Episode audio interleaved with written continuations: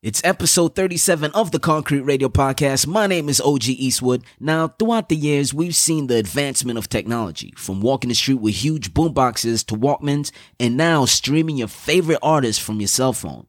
But there's a particular form of technology that's rapidly growing artificial intelligence or AI. AI has become common in the tech space, and even the godfather of AI left a lucrative position at Google to warn the public of the dangers of the technology. Stay with us as we discuss what AI is and how it can possibly cause a negative impact to our lives. And later in the program, we'll talk about an epidemic that's crippling our nation mass shootings. We're not even halfway through the year, and we've already seen more mass shootings than actual days of the year. Join us as we unpack the root cause of these shootings and what we can do to prevent more tragedies while keeping your family and loved ones safe. It's the Koncrete Radio Podcast. Entertain, educate, and inform.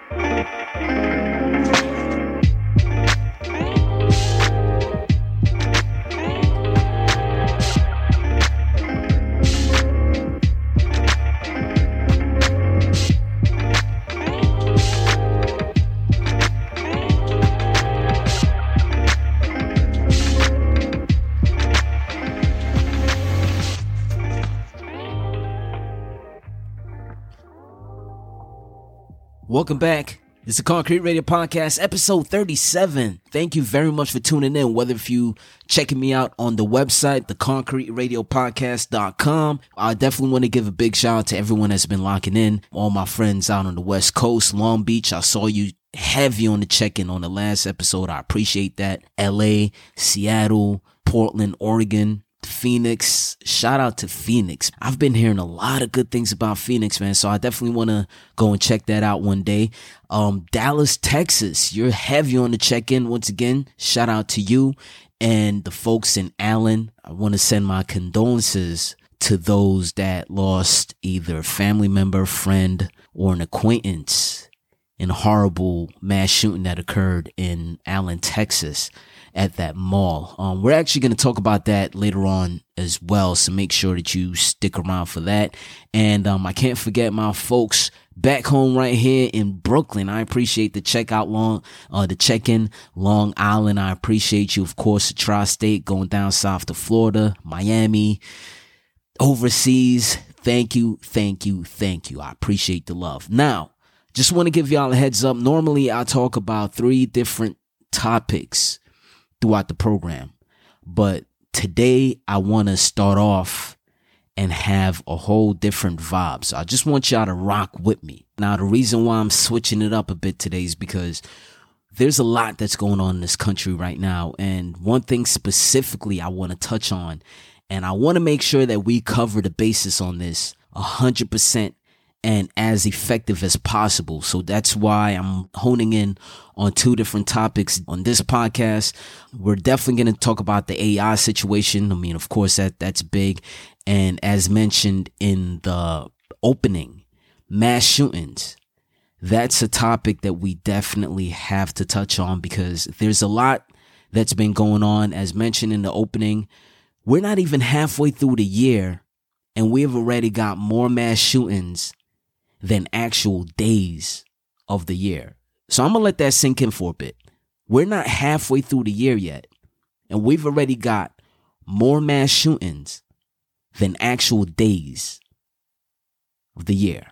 It's a really big thing, and, and at some point, as a country and as a collective, we have to find a way on how we can control this, and most of all, put a stop to it because it's too many lives that's being lost in this situation. I feel like with everything that's been going on, rather than us uniting as a country, we're going back and forth between two separate parties who oppose guns and who are for guns. And while they both fight, people are dying at the end of the day.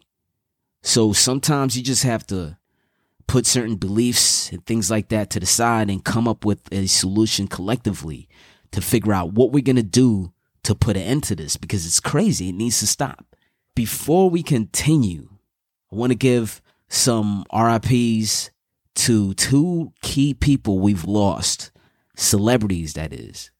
Just recently, not too long ago, the famous actor slash singer slash activist Harry Belafonte has passed away at his New York home of heart failure. Belafonte is so huge in our progress as society, really, because he was one of the first people that rocked out back in 1963 with uh, Martin Luther King. He actually organized the march where Martin Luther King gave his I Have a Dream speech. Belafonte was also credited for popularizing calypso in America with songs like The Banana Boat, Matilda Matilda. And if you don't know what the Banana Boat song is, that's the song that rang off in the movie Beetlejuice. Most importantly, Belafonte was known for breaking racial barriers in Hollywood, and he used his stardom to change the way African Americans were portrayed on television. Because as you recall, prior to Belafonte coming on TV or being on TV, there were imagery of African Americans being portrayed as what we would call coons. So he helped normalize the way African Americans should be portrayed on TV. Mr. Belafonte was 96 when he passed away. Another person that we've lost was uh, Jerry Springer. Not only was he the king of talk show, but he was also the king of messiness. Jerry Springer created the blueprint for what Ratchet TV is today. And when I say Ratchet TV, I'm talking about TV that doesn't make sense. Love and hip hop and Real Housewives and Jersey Shore and all these crazy nonsensical shows. People in general just like drama and messiness. And the common excuse that I hear from people sometimes is that I work hard and when I go home, I just want to put on TV and, and just watch other people suffer and go through some messiness. And for me, I'm like, so you enjoy your life by watching other people go through drama, even though that these quote unquote reality shows are passed off as reality, they're scripted. You can't just freestyle a TV show. It doesn't work that way. There has to be a script or whatever the case is. So if you really thought that reality shows were 100% real, oops, I'm sorry, I busted your bubble. My bad. The fact of the matter is, these shows are not technically reality shows, right? These network execs, they put something out there, have people just consume it and go crazy and get ignorant, what have you. But either way, Jerry Springer, um, he passed away at his home in Chicago of pancreatic cancer. And at one point in his career, he actually averaged over 3 million viewers per airing. And as mentioned before, he innovated the new style of television by highlighting all the craziness and off the wall behavior by his guests. Him, in addition with Je- um with Jenny Jones, they both sort of broke that mold of what talk show, daytime talk show was. Back then, actually, we used to leave school early to get home and watch the Jerry Springer show. And we all watched it just for fights. Can't say that I'm into that type of thing now, but of course, I mean, a lot of people still enjoy it. And you got to give prompts to that man that for creating that blueprint. I mean, he literally was the only person that would interview a Klansman and a black activist at the same time. He would be the type of person that would interview someone that's coming out the closet for the first time and a person that's extremely homophobic. He would put these two people on the stage and expect them to talk it out, which, you know, if you're going for a certain crowd, more than likely that talking out thing, it ain't gonna happen. Big RIP to Jerry Springer and Harry Belafonte. Both gentlemen has contributed a lot to our society, whether if you look at it in a positive way or a negative way. At the end of the day, there were a lot of people and a lot of jobs that were created with their contributions to uh, society. So we definitely would miss them both. Tucker Carlson and Don Lemon actually were out of their respective jobs at uh, Fox News and CNN. The Tucker Carlson thing, though, I'm gonna touch on specifically, only because Tucker has reached an, a huge mass of viewers in such a short period of time. And what's so interesting about this is that CNN, who once proclaimed to be a right wing television, pardon me, which proclaimed to be a left wing network, they're now, interestingly enough, leaning towards the right. Uh, with with some of the commentary they release as of recent, so that's going to be interesting now to see what CNN will be doing in terms of of that pivot with Don Lemon out and Tucker Carlson out from uh, Fox News. What also made this Tucker Carlson exit so interesting is that the basis of it stemmed from a few different things. At the time of his termination, that came one week after a $787 million, oh, let me clarify, $787.5 million settlement between Fox and Dominion Voting System. Now, Dominion Voting System is a machine, a voting machine company. Dominion had accused Fox of knowingly pushing false conspiracy theories that the voting machine company rigged the 2020 presidential election in Biden's favor. Now, in February, Dominion filed court documents with emails and text messages and other private communication from Fox personnel, even Tucker Carlson himself personally. Now, the communication doubted the claims on Dominion. It contradicted what Fox News was telling their listeners.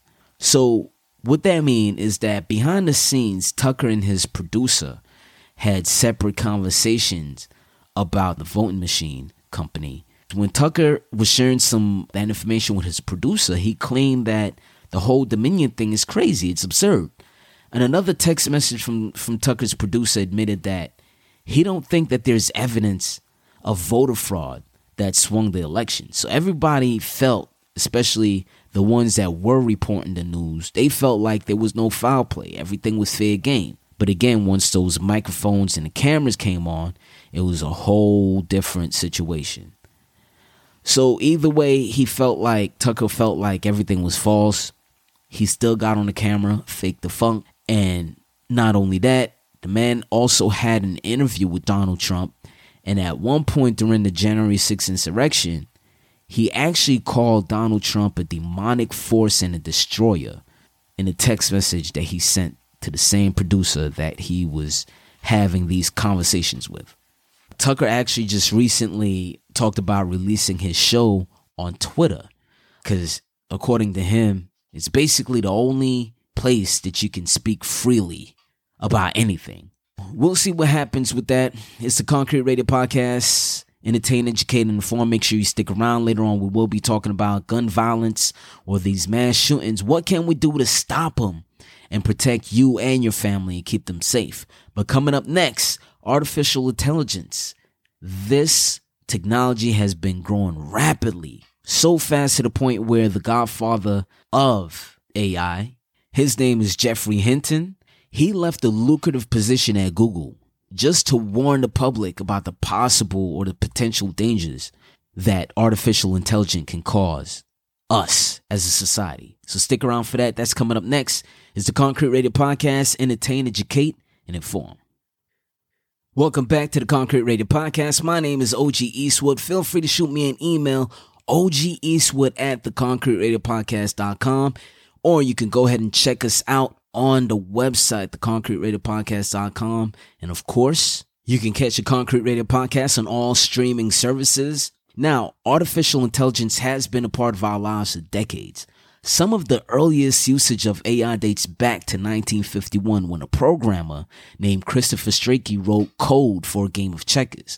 By the following year, 1952, the program was able to play a full game of checkers at a reasonable speed. Now, as time went on, AI technology advanced, especially when it came to leisure. Now, take visual concepts, NBA 2K for instance. If your team is running the same offensive scheme, the game's AI adjusts their defense accordingly. So that screen and roll to find Steph Curry open for a corner three, that may no longer work. Now in the real world, AI has developed into a tool that became convenient to the point where we can't live our lives without it. The phrase Hey Siri has been a popular command amongst Apple users. Amazon's Alexa is set up to be your personal DJ and private secretary, and even streaming services like Spotify and Tidal is on the AI algorithm bandwagon by curating daily playlists based on your music history. Now, if that's not enough, Audi, BMW, and Tesla are all competing to create a fully autonomous self-driving vehicle. Now, these are vehicles that require no human intervention. OpenAI's ChatGPT recently made headlines with the program's ability to create song lyrics with the same cadence of your favorite artist. Additionally, there's various AI programs that can take the same song and perform it in an artist's voice and delivery. So music stars such as Jay-Z, Drake, Kendrick Lamar has all been recreated through AI and even music icons who passed away are being duplicated. Kurt Cobain, Amy Winehouse, Jimi Hendrix, just name a few. While we seem to be fascinated by the growth of the technology, industry professionals are raising concern. Geoffrey Hinton, who's known as the godfather of AI, has quit his job at Google to raise awareness of the potential danger of AI. Now, to be honest, I can't say I blame him either. Not only that there's a violation to the code of ethics when it comes to the music business, but there's also a safety concern. Because think about it. If cars are self driving, what happens when there's a glitch in the computer system during a family road trip? That sounds tragic, but this is one example of what could possibly happen if you have a self driving vehicle. As we look into the background of AI, Right now, where we're at is that AI is set to grow 54% every year. There's three different types of AI. There's weak AI, which focuses on one task and can learn any intellectual task that a human can learn. There's strong AI. Strong AI can understand and learn any intellectual task that a human can. And then there's super AI. Super AI surpasses human intelligence and can perform tasks better than humans. Now, super AI is specifically what a lot of people are afraid of. Why are so many people afraid of AI in the workplace? Here's the deal. Studies already show that AI tools can boost employee productivity and save companies over 12 hours per week. Those hours will translate into dollars. And of course, every company's goal is to get as much production going with the least amount of manpower as possible. So, for instance, customer service agents at a Fortune 500 company got their work done 14% faster using AI. New hires who used AI worked as effective as an employee who had six months of experience. So you're basically transferring a new hire's work pace into someone who has been on the job for six months. Now, can this be a threat to less tech savvy employees? Of course. What does it mean for the Gen X and the younger boomers who's on the last leg of their career? a lot of them are still working. And unfortunately, a lot of boomers and a lot of Gen X, they have somewhat of a difficult time keeping up with the changes of technology. Now, a lot of them are very tech savvy, but at the same time, too, we're talking about folks who are accustomed to using typewriters and fax machines and things like that, going through a Rolodex to find a contact.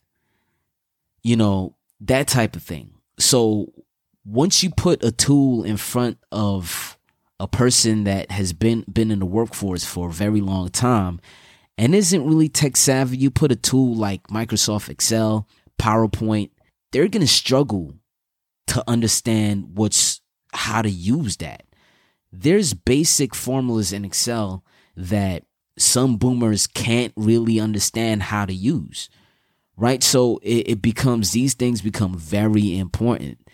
And unfortunately, as technology advances, especially within the workforce, the number one thing that you have to focus on is adaptability adaptability. And it's not as easy as it sounds because again, a company's focus is to pump out as much production in a short period of time. So now if you're a boomer, if you're a Gen X, and you're still trying to figure out a simple formula and you've been trying to figure that out for maybe three days, by the time you turn around, that project is due tomorrow and you have several hours of work in front of you.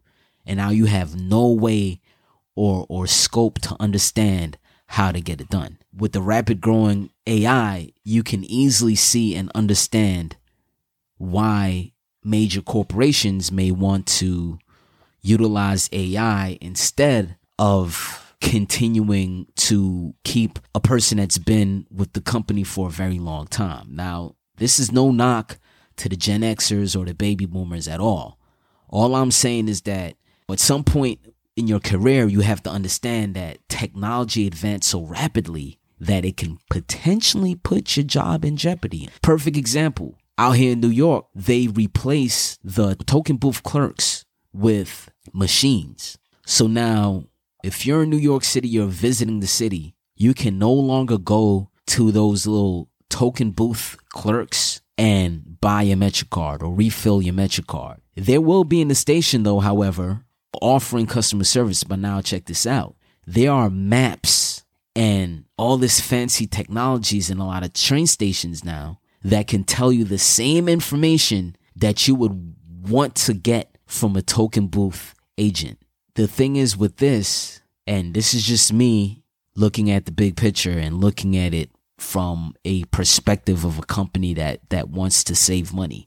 In the matter of maybe say, I don't know the exact number, but I would probably estimate maybe within the next 5 years, I highly doubt that you'll see a ticket agent in any subway going forward. They already have police in subway stations, so that covers the safety aspect. Now, if you want to get around, you can always purchase a MetroCard from the MetroCard machine. And if you want to take a look and see how many stops until your next stop, all you have to do is just look up and there's one of those little monitors that tell you the train is coming in two minutes, the train is coming in five minutes. At some point, the MTA will figure out that ticket agents, and should you even call them ticket agents? Because they're not providing tickets anymore. But anyway, that I, I digress. But you know, it, it, it becomes that. So a lot of people may end up losing their jobs behind this.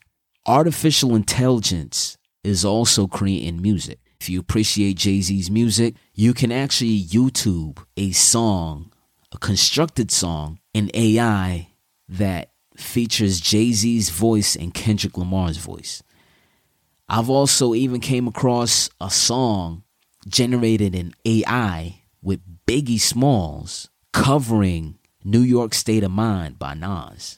So this technology has gotten to the point where if the artist wants, he don't even have to record anything. Maybe he can just go in the booth or have somebody, one of his, you know, engineers or what have you, type up something in AI and boom, there you go. You have that record already. It's written, it's pre-written. It sounds like you the lyrics, the delivery, the cadence, everything is similar to that rapper.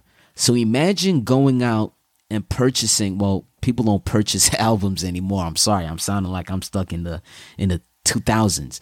But um imagine streaming your favorite artist, right? And you have the mindset that yeah, Drake just recorded this song last night or Taylor Swift was just in the studio with the Weeknd and she created a masterpiece. Here it is. And you're thinking that you're listening to a Taylor Swift featuring the Weeknd and it's all AI.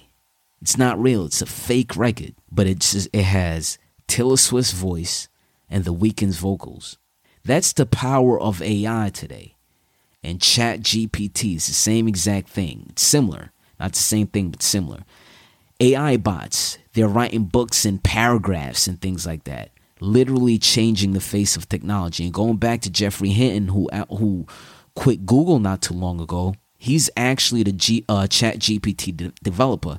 He said in the interview with the New York Times that he left Google so he can talk freely about the dangers of AI without impacting the company. Now, one of his concerns is the rapid growth of AI and how difficult it is to determine what's real and what's not, which goes back to the example that I used previously with Taylor Swift and The Weeknd. This can create so much drama and headaches that we're not, who's to say that we'll be prepared for it? This is how deadly and serious this AI business could be.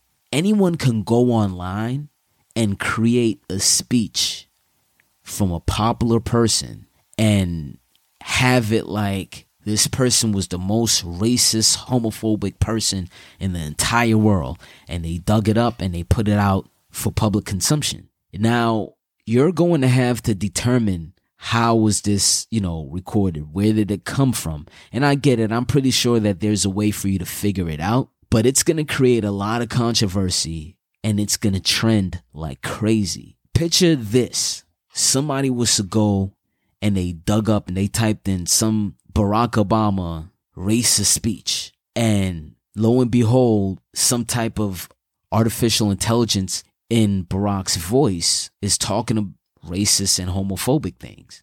So imagine now that's something that he's going to have to clean up and it just creates a mess. We've seen and we've heard movies about robots and artificial intelligence and things like that taking over the world. But imagine in a situation like this, what happens? Going back to the job market, even Hinton also predicts that AI could disrupt the job market. IBM, they already announced that it expects to replace almost 8,000 employees with artificial intelligence. 8,000 employees at IBM, which is a major corporation, may be losing their job pretty soon to a robot. These are the things that we talked about years ago or things that we we feared years ago back when 2000 was about to hit. You know, remember that Y2K scare? Everyone thought that the well, in this case, it was opposite actually. Everyone thought that computers were going to shut down and bank accounts were going to be depleted because, you know, the clock, it, it, it doesn't recognize anything past 2000 or, two, or 1999 or what have you. And it just created this whole scare. I remember at one point actually, and big shout out to my pops and RP to him, he actually wrote a piece and submitted it to the New York Times and it was actually published because he was big on the whole Y2K scare. But anyway, just imagine that technology and the influence that technology has on our day to day lives. And something as easy as AI, something that we create that we can also make it smarter than us, has the potential of running the world really and taking away jobs. Let me know your thoughts. Shoot me an email. OG Eaztwood at the concrete radio podcast.com. That's O G E A Z T W O O D at the concrete radio podcast.com. Shoot me a line. Let me know how you feel about this AI technology. If you had something, have something that you want to add, please let me know. Make sure you stick around. It's Koncrete Radio Podcast. Coming up next, I will be talking about mass shootings. What can we do to prevent them? All right, stick around. It's Koncrete Radio Podcast entertain, educate, and inform. Welcome back to the Koncrete Radio Podcast. My name is OG Eaztwood. Thank you for tuning in. Feel free to shoot me an email, OG Eaztwood at theconcreteradiopodcast.com. You can always check me out on all streaming services, or if you like, you can just visit the website, theconcreteradiopodcast.com.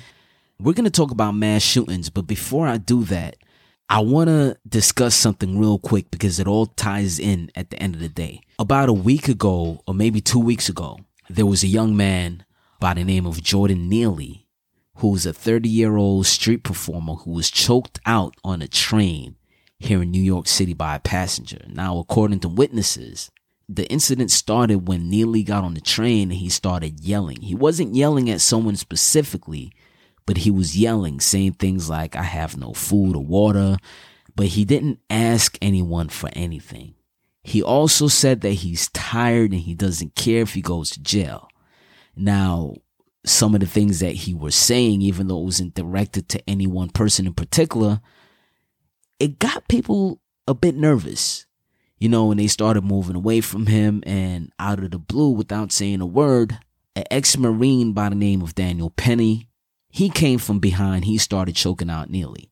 They both fell to the floor, and Penny kept that chokehold on Neely, and he just kept it going. Now, with witness was able to catch everything on video, and the actual video of the chokehold was about four minutes, but they estimated that he was holding Neely in the chokehold for over 10 minutes. I'm hearing 15 minutes. You know, it could be more, it could be less, or what have you. Now, two minutes in that recorded video, there was a man that got on a train and he warned Penny, the person that was choking out Neely, that the chokehold may be fatal. So be careful. When Daniel Penny finally released Neely, Neely was unconscious. Now, Jordan Neely was taken to a local hospital where the medical examiner determined his death was caused by a compression on his neck, i.e., Penny choked him out until he died. Now, a little bit on Neely's background. Jordan Neely was a Michael Jackson impersonator. He was always, he was mostly over there on the uh, 34th Street Herald Square station, which is like the B line and, and D line or what have you. Getting into his background, his mother was strangled by her boyfriend back in 2007 and her body was left in a suitcase right off the West Side Highway. Jordan Neely actually testified during that trial and answered questions directly from his mother's killer. Now, during the testimony, the killer kept on referring to himself in, in the third person, but Neely wasn't having that he held his mother's killer accountable by bringing him back and saying, Nope, you're the one that did XYZ. And now, according to family members, ever since the death of Neely's mother, Neely developed some serious mental health issues. Things such as depression, schizophrenia, PTSD, and he didn't get the help that he needed. As a result, Neely was arrested 40 times and the last arrest he had was back in 2021 for hitting a 67 year old woman in the face.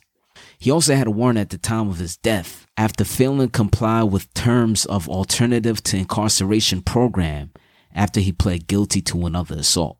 Here's the thing mentally unstable people in public places and in major cities are common occurrences. These issues happen in train stations, subway platforms, trains, office buildings. Now, not saying that it's right and it's okay for a person that's mentally unstable to become threatening or violent towards a person. But these are things that happen. Now, with police presence in the city subway station, crime has reportedly dropped 22% versus last year and 41% versus 2020. At the same time, mental health continues to be a huge factor in all common spaces. And when someone is experiencing a mental health episode, it makes you wonder what's the best course action. You know, mass shootings are on the rise. So far, we're at 202. We're going to get into that later. Some of the things to keep in mind, which we just have to stay alert. Think about when do we intervene? Because again, people that are on the train just yelling and not yelling at a person in particular, but just yelling and maybe creating a, a disturbance. Maybe you don't just creep up behind them and put them in a fatal chokehold. Maybe we serve you right and serve everybody right for you to notify a, a, a train attendant, you know, a, a um, conductor, maybe a, police officer, somebody that would be there to de-escalate the situation rather than trying to act on your own. What does the intervention look like? Do we sit there? Do we approach a person with hostility? Or do we try to talk them off the ledge? Do we get professionals involved? Because at the same time, too, you don't want to put yourself at risk or anyone else by approaching someone that's acting unstable. You don't know what they might have on them. So you might have to approach the situation with some type of apprehension.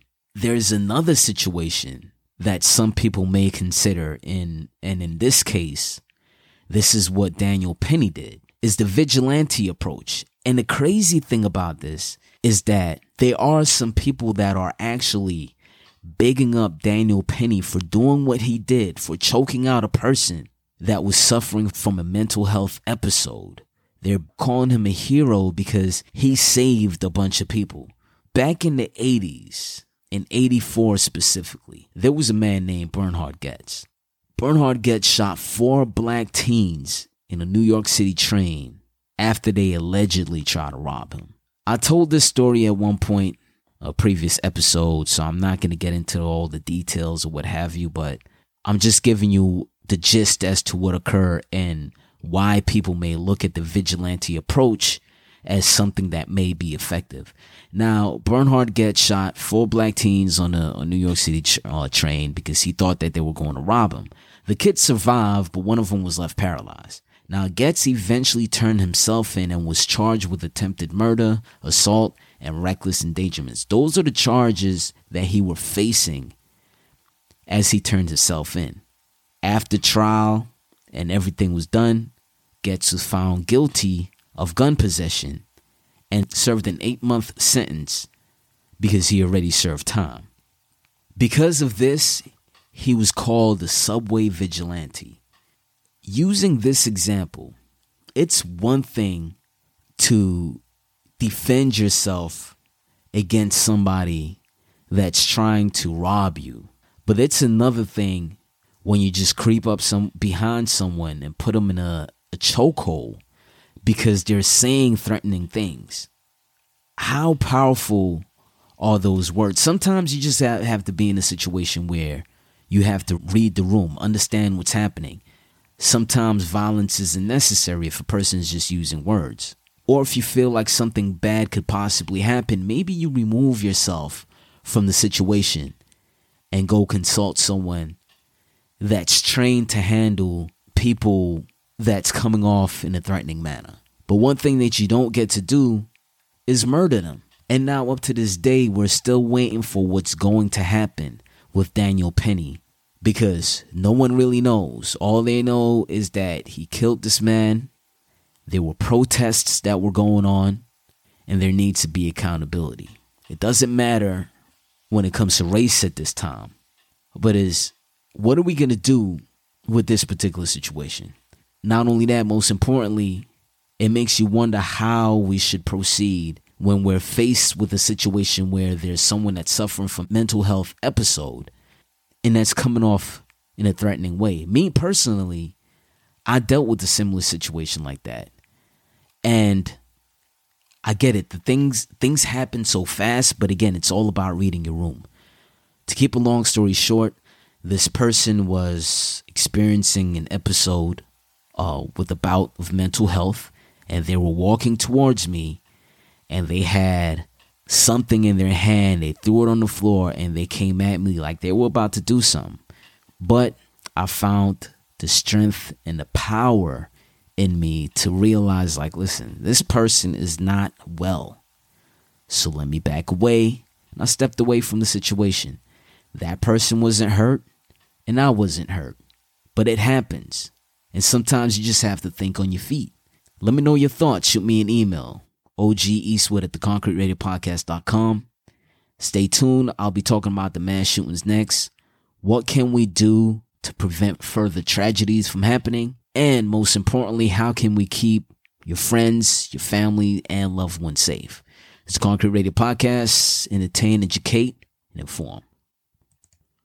Welcome back to the Koncrete Radio Podcast. My name is OG Eaztwood. I appreciate you for tuning in. As we get into this mass shooting segment, I'm going to paint a picture and I need you to follow me as I describe this event. At 11:10 a.m., a gray Honda Civic pulls up in a school parking lot, followed by a black BMW shortly after. Both students hopped out before entering the building. The owner of the Honda Civic holds a conversation with another student who just so happened to be walking by. At the end of the conversation, the owner of the Honda tells the student that he should leave because he likes him. Without giving it much thought, the kid obliged. Nine minutes later, at 1119, while positioned at the top steps of the high school, dressed in black trench coats, both teenagers of the vehicles mentioned earlier opened fire on every student possible.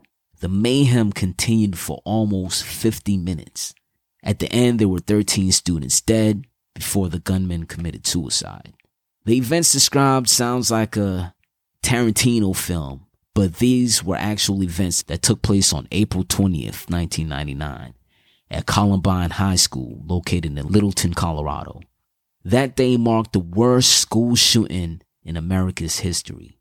But it doesn't stop there. Since the Columbine shooting, 175 people have been killed in mass shootings at schools. Institutions such as Sandy Hook, Virginia Tech, and the most recent Uvalde has sparked headlines and triggered a calling for stricter gun laws and the banning of assault rifles. Now, unfortunately, the debate of gun control has served a political talking point, creating division in our country, with one side supporting gun ownership while the other side opposes. So far in 2023, 13,825 people have been killed in gun violence. And looking at the numbers, it's easy to say that guns are the problem, but guns are far from the problem. It's the people.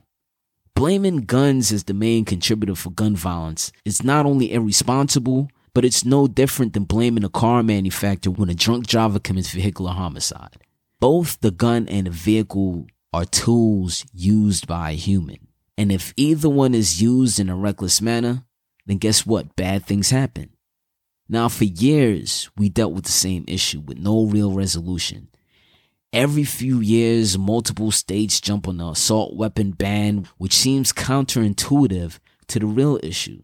Restricting the type of guns available to the public is not as effective as restricting the type of people who access these guns. For example, a felon cannot own or possess a gun in the US. Obviously, that's the way it should be, right? Keeping guns out the hands of those who are most likely to cause harm to others is sensible. In theory, this concept should also apply to those who suffer from mental illnesses. So the question remains, what are we going to do about guns? According to the FBI, mass shooting is an event where one or more individuals are actively engaged in killing or attempting to kill people in a populated area. The FBI did not set a minimum number of casualties to qualify an event as a mass shooting, but the Investigative Assistance for Violent Crimes Act of 2012 defines a mass shooting as three or more people killed in a single incident. Now, at the time of this recording, there's been more mass shootings than actual days in 2023. According to the gunviolencearchive.org, there's been 202 mass shootings in 2023. 276 people so far have been killed in mass shootings, with 792 injured. There's been 93 children that's been killed in mass shootings and 526 teens killed. What are we doing about these guns? Me personally, I'll say that guns necessarily doesn't need to be banned. We probably don't need to ban assault rifles, things like that. What I think that should happen though, for one, we need more law enforcement at public facilities. And the public facilities that I'm talking about, we're talking about schools, churches, any area of worship, malls, anywhere that children and elderly consistently occupy those spaces. These are people that are not 100% equipped to defend themselves. So we need a strong presence of law enforcement in those areas. Is it weird for a child to go to school every morning and see a few police officers in his or her school facility? Yeah, it could be. But you know what? At the end of the day, guess what? At least that would be a deterrent to anyone that has a plan on shooting up a school. Doing that, in my opinion, would also try to bridge the gap and, and help out with community work that police officers are trying to do, especially in larger cities like New York, Philly, Boston, things like that. They're trying to increase the police presence in high crime neighborhood not just police officers stopping bad guys, but to create some type of rapport. I get it. It's not always going to work, but it's something. Churches, we need police presence at churches, law enforcement, somebody that's there that can help out. malls. We all saw what happened in Allen just a few weeks ago. And if we're talking about this being an issue that would spend a lot of money and there's just too much resources dedicated to fighting mass shootings in America, which of course you have to dedicate the resources to that. If anyone is complaining about that, keep in mind, we already allocated $115 billion to help out Ukraine in a war that we have not stepped foot in to fight nobody. $115 billion. Those funds could have easily been used, easily been used right here in America to battle the problems that we're having within our country. What needs to happen is that people that are interested in buying assault rifles, they should undergo some type of psych evaluation. The evaluation should be done by a third party affiliated with the gun store not a personal psychiatrist, not a personal therapist, nobody that's personal to you that you've dealt with in the past. It should be a complete, unbiased third party. Now, this situation is not ideal. This is not where we want to go. But at the end of the day, there needs to be further evaluation on people that are purchasing guns, assault rifles specifically. Because think about it. If you're a gun advocate, and you have a couple of handguns in your house to protect your home, which you have a, a, a, right to do, it's easier and effective to stop somebody that's breaking into your home with a handgun with multiple rounds and you do your thing. You don't, I don't know if you necessarily need an AK or an AR 15 to shoot up your whole house when somebody's breaking in. That's just my thoughts. So, what needs to happen our current administration or whoever's up next need to implement this and this needs to be a serious thing. It's not that we're taking away our gun rights or anything like that. What we're doing is that we're making it sensible to obtain firearms. Because a person with a lengthy history of mental health issues probably shouldn't be owning an, an AK 47 at all. And even if these things just pop up out of the blue, then at least there's that evaluation that you went through prior to purchasing the firearm. Within that time frame, as you go through the, the evaluation, I get it, it's gonna take longer. You want your assault rifle today. I get it. But guess what? That is not gonna happen unless we want to continue to boost this 202 mass shootings that's been happening so far in 2023. It's crazy that right now in this day and age that we have more mass shootings than we have the amount of days so far in the year. There's been times that we've had multiple mass shootings in one day. I've seen instances where we had four shootings or sometimes even more. So at what point as a country do we put aside our selfish behavior and our selfish thoughts of saying, oh, I must have this AK, I must have this assault rifle, I must have this AR, and think about the others that we can protect by limiting who have access to these weapons. Now, I'm not saying that this will eliminate mass shootings altogether, but at least we know that the people that are obtaining these firearms are not the ones that are going through some bout of mental health that they feel that they have to take everybody with them. Don't get me wrong. I want people to enjoy themselves with the hobbies that they have, gun collecting and things like that. But until we get a grasp on how we can protect our children, our family, our friends, our loved ones from further mass shootings, something as simple as limiting, better yet, restricting who gets these weapons will be a big win for the both of us. And this is something that we all need to consider at some point because at the end of the day, it's not just about us. We have to look out for others as well. It's the Koncrete Radio Podcast. I appreciate everyone for tuning in. Be sure to catch me on every single streaming services out there. If you want, you can also find me on the website, thekoncreteradiopodcast.com. And while you're at it, feel free to shoot me an email, o g Eaztwood, O-G-E-A-Z-T-W-O-O-D,